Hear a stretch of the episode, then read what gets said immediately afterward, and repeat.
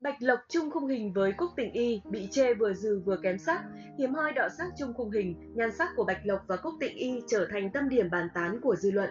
Theo đó, nhiều ý kiến cho rằng Bạch Lộc bị mỹ nhân 4.000 năm lấn lướt hoàn toàn.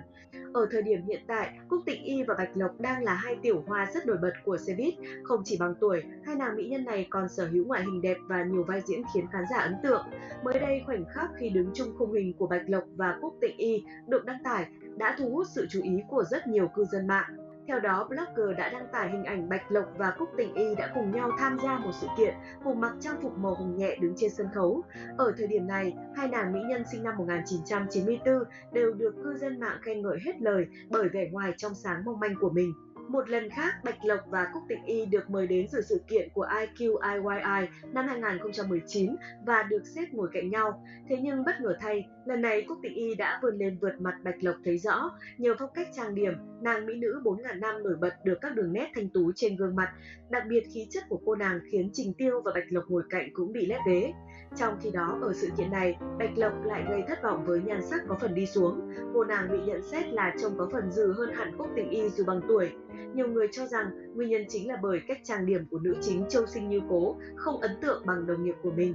Ngoài so sánh nhan sắc, mới đây trên mạng có xuất hiện thông tin cho biết Bạch Lộc và Cúc Tịnh Y đang cạnh tranh một tài nguyên phim ảnh. Có vẻ đây là một dự án được đầu tư lớn nên hai nàng tiểu hoa 94 này không ai chịu nhường ai. Thậm chí các fan của Bạch Lộc và Cúc Tịnh Y cũng đã xông vào chiến nhau trên Weibo. Hậu quả, đại fan của nữ chính Vân Tịch Truyện đã bị cấm ngôn. So về khoản nhan sắc, Cúc Tịnh Y nhận được nhiều lời khen hơn hẳn, thế nhưng đa số ý kiến đều cho rằng tài nguyên phim ảnh của Bạch Lộc lại tốt hơn.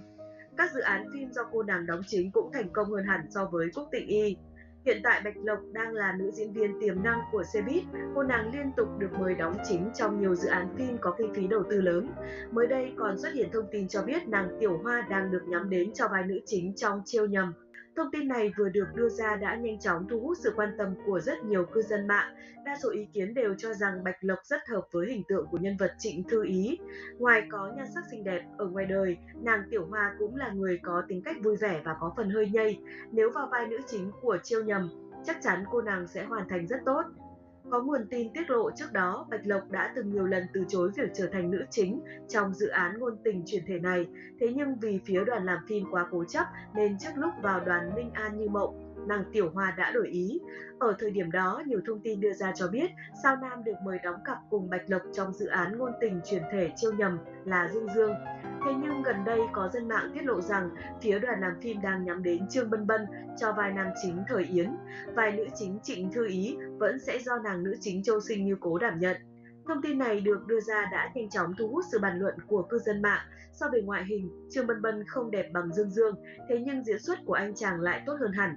Gần đây, Trương Bân Bân cũng gây ấn tượng với khán giả nhờ vai nam chính trong Tư Đằng đóng cùng cảnh điểm.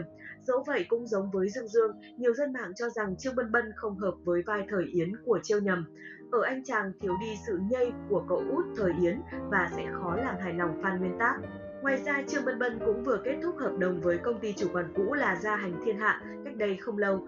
Tuy không nói rõ nhưng đa số đều cho rằng nguyên nhân xuất phát từ việc Gia Hành thờ ơ trong việc định hướng sự phát triển cho nam diễn viên. Nếu anh chàng thật sự trở thành nam chính của Chiêu Nhầm thì chứng tỏ việc rời khỏi công ty của Dương Mịch là quyết định đúng đắn. Tuy nhiên, những thông tin liên quan đến dự án Chiêu Nhầm vẫn chỉ là những thông tin chưa được xác nhận. Hiện tại, cư dân mạng đang mong đợi phía nhà sản xuất lên tiếng chính thức về nam nữ chính của dự án này.